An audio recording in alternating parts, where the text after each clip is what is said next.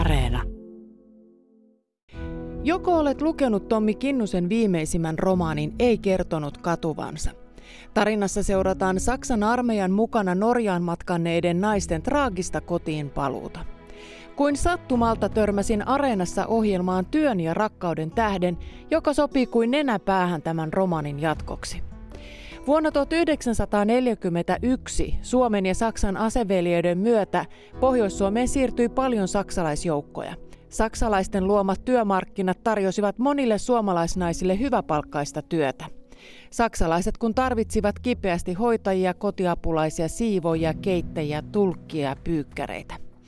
Ja kun nuorista ihmisistä, näteistä tytöistä ja komeista sotilaista on kyse, syntyi luonnollisesti myös seurustelu- ja rakkaussuhteita. No tietysti syntyi sitten nuorten ihmisten kesken myös niin kuin intiimejä suhteita. Oliko siellä käytössä ehkäisyvälineitä Saksan armeijalla? No ainakin periaatteessa oli, ja kyllä saksalaiselle miehelle kuului muistaakseni kaksitoista kondoomia kuukaudessa. Raaka-ainepula tietenkin jossain vaiheessa rupesi vaivaamaan, mutta, mutta tämä myös liittyi siihen, että armeijat ja varsinkin Saksan armeija oli kovin peloissaan siitä, että miehet saisivat sukupuolitauteja ja sitä kautta heidän taistelukuntonsa heikentyisi. No, no miten se Saksan armeija, siis se organisaatio siellä, esimiehet suhtautuivat näihin seurustelusuhteisiin? No vaikuttaa siltä, että kun niitä seurustelusuhteita kuitenkin aika paljon oli, että, että, että niitä kyllä niin kuin sallittiin ja niihin ei puututtu millään kurinpidollisilla toimenpiteillä. Armeijan johto varmaan oli hyvin tietoinen siitä, että jos miehiltä kiellettäisiin tällaiset seurustelut, niin se olisi voinut vaikuttaa joukkojen mielialaan kyllä he, aika heikentävästi.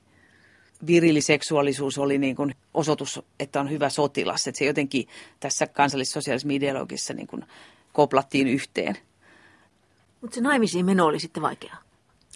No sitten jos pari oikeasti halusi perustaa perheen ja vakiintua, niin sitten se oli kyllä tämän saksalaisen järjestelmän myötä tehty todella vaikeaksi. Ja se perustui siihen, että saksalainen oli rotuominaisuuksiltaan kansallissosiaalismin ideologiassa ylivertainen.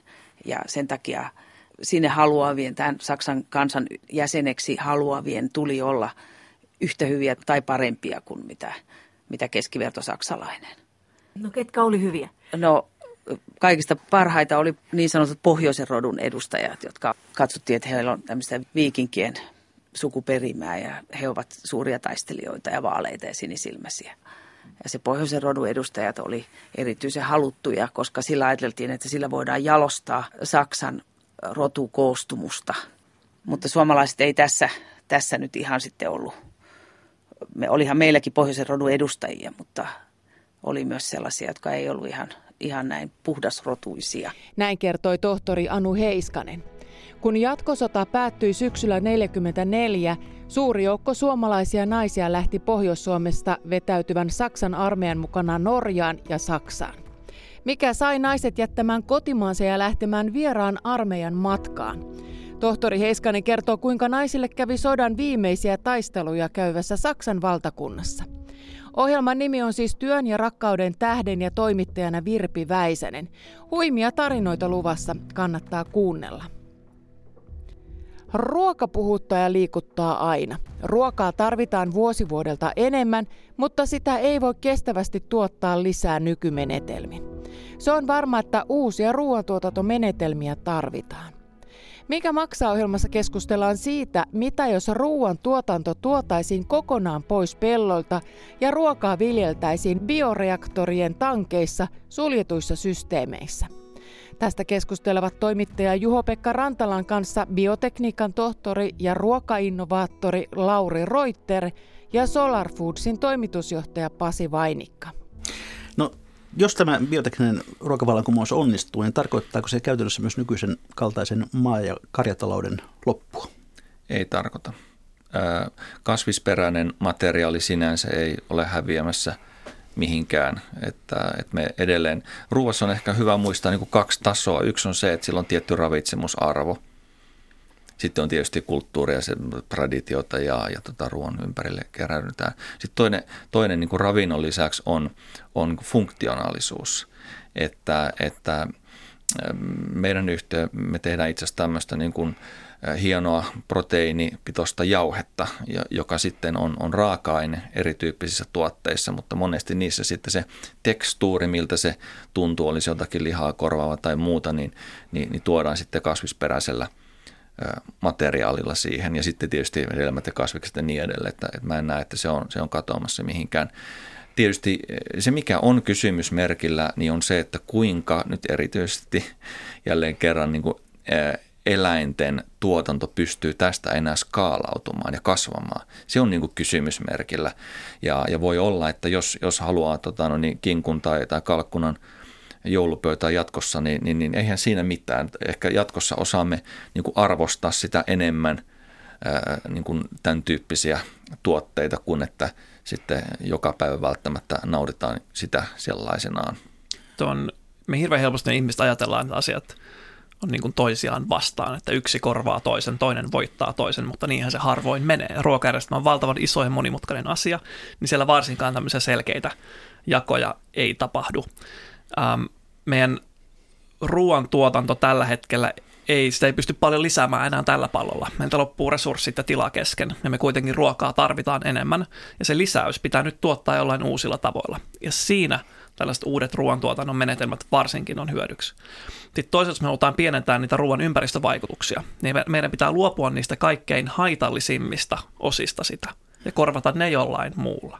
Nyt esimerkiksi taas tämä lihan, lihantuotanto ja eläintuotanto, niin ei sen tarvitse kokonaan loppua, eikä se tule loppumaan kokonaan. Sillä on paikka kestävässä ruokajärjestelmässä, mutta ne kaikkein haitallisimmat osat siitä pitää saada loppumaan ja häviämään ja korvattua jollain muulla. Ja sitten ne kaikkein kestävimmät osat voidaan ihan hyvin jättää. Että ei tule korvaamaan, tällaiset uudet teknologiat ei tule korvaamaan maataloutta ikinä millään tavalla, paitsi ehkä seuraavalla planeetalla. Ää, ne tulee täydentämään sitä ja monipuolistamaan sitä. Tämä ote oli Mikä maksaa ja ruokavallankumous tulossa.